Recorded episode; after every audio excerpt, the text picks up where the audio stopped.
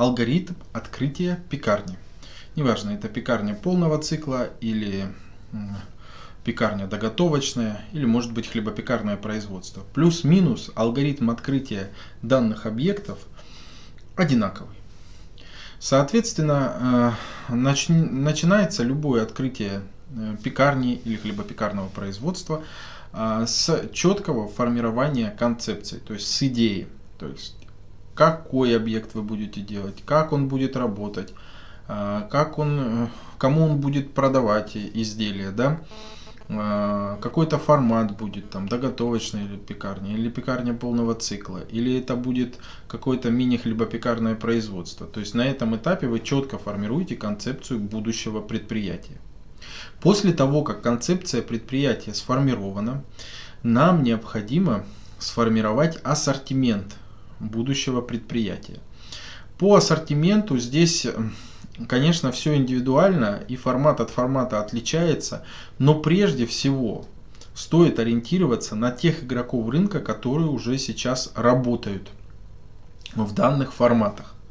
Или на данной территории, где вы находитесь. Или в случае, например, хлебопекарного производства, можете ориентироваться, например, на полки тех предприятий, куда вы будете продавать а, свои ассортиментные позиции. Например, это магазины, может быть кафе, может это хорика, может это рестораны, отели и так далее.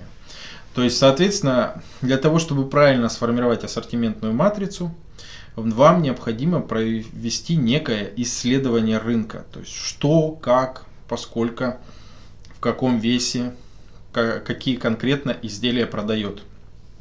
И после этого вы уже можете четко принимать решение о том, э, какой ассортимент вам стоит делать и как вы его будете производить. Когда вы четко сформировали ассортиментную матрицу, если это пекарня полного цикла, розничный какой-то объект, который реализует э, непосредственно изделия конечным потребителям. Здесь стоит также проработать товарную матрицу. Видео, видео по ассортиментной матрице и по товарной матрице также есть на моем канале, вы можете найти и ознакомиться с ними. Подробно здесь я на этом останавливаться не буду. После того, как сформирована товарная ассортиментная матрица, вам необходимо составить технологические карты, а затем калькуляционные карты на изделие. То есть, чтобы понимать, как и что вы будете производить, а также сколько это стоит и за какие деньги вы сможете это продать. И посмотреть, вписываетесь ли вы а, в рынок, в который вы хотите войти со своим предприятием. После того, как э, сформированы технологические карты, калькуляционные карты, мы делаем ценообразование, то есть э, какие изделия за сколько будут продаваться или какие товары э, будут продаваться и сколько это будет стоить. После того, как проведено ценообразование, нам необходимо дальше сделать э, э, следующие действия. То есть на основе технологических карт мы должны подобрать технологическое оборудование и инвентарь.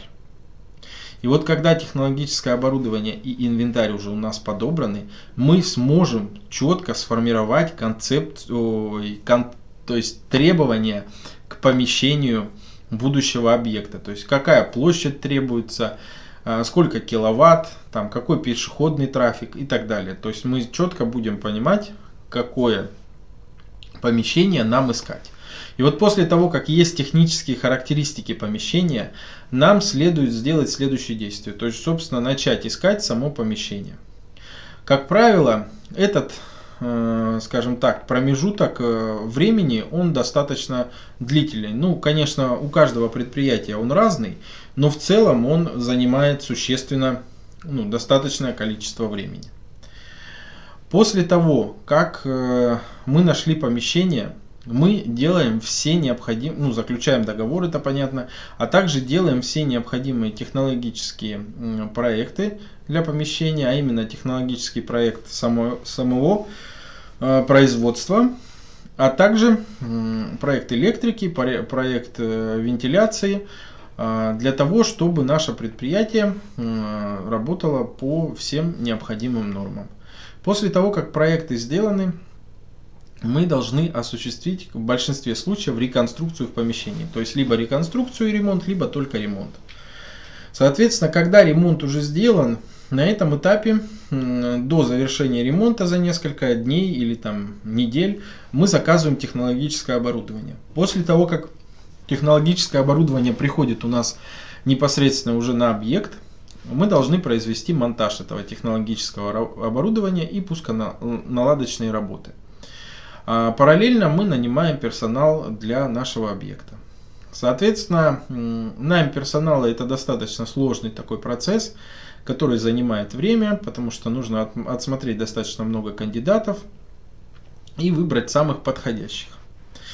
А после того, как персонал подобран, мы можем приступить уже к обучению персонала.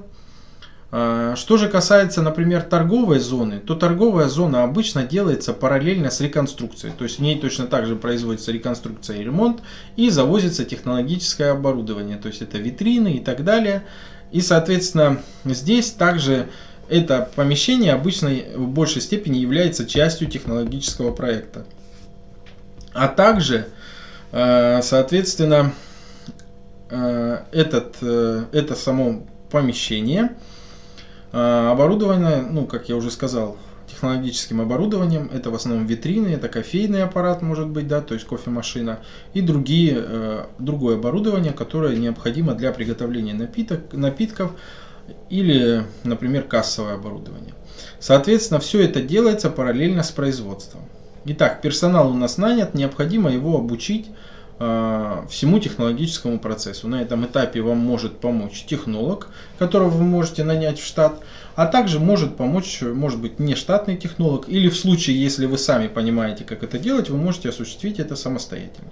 Льняные коврики для расстойки теста за квас. Удобная расстойка в холоде, Равномерная корочка для лучшего внешнего вида. Разный размер, разная расцветка. Стопроцентный лен. Подходит для пекарни, а также для домашнего хлебопечения. Ссылки для заказа в описании. Заказать можно на сайте Заквас, а также на маркетплейсе Озон.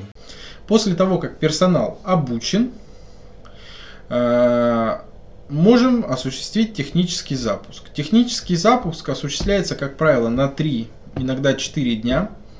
И мы его, получается,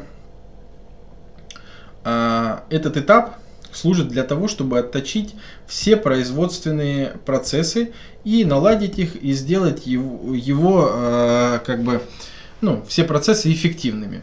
И после того, как прошло вот этот процесс, то есть обучен персонал, прошло техническое открытие, мы можем официально открывать объект.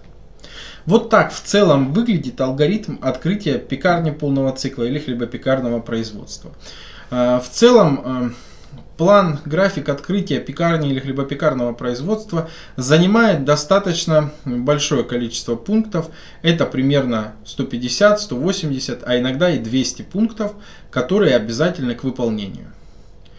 А, прежде чем приступать к реализации проекта, я бы вам рекомендовал составить план-график проекта для того, чтобы четко понимать, а, когда откроется ваше предприятие и как быстро вы сможете это сделать. Открытие пекарни и хлебопекарного предприятия. Разработка ассортимента. Технологические карты. Подбор оборудования и инвентаря. Оценка помещения. Обучение персонала. Консультации на всем этапе открытия. Открываем любые форматы хлебопекарных предприятий, пекарни, хлебопекарные производства. Современные технологии, современный ассортимент. Оставляйте заявку на открытие на сайте в описании. Смотрите видео о выполненных проектах, ссылки в описании. Thank you.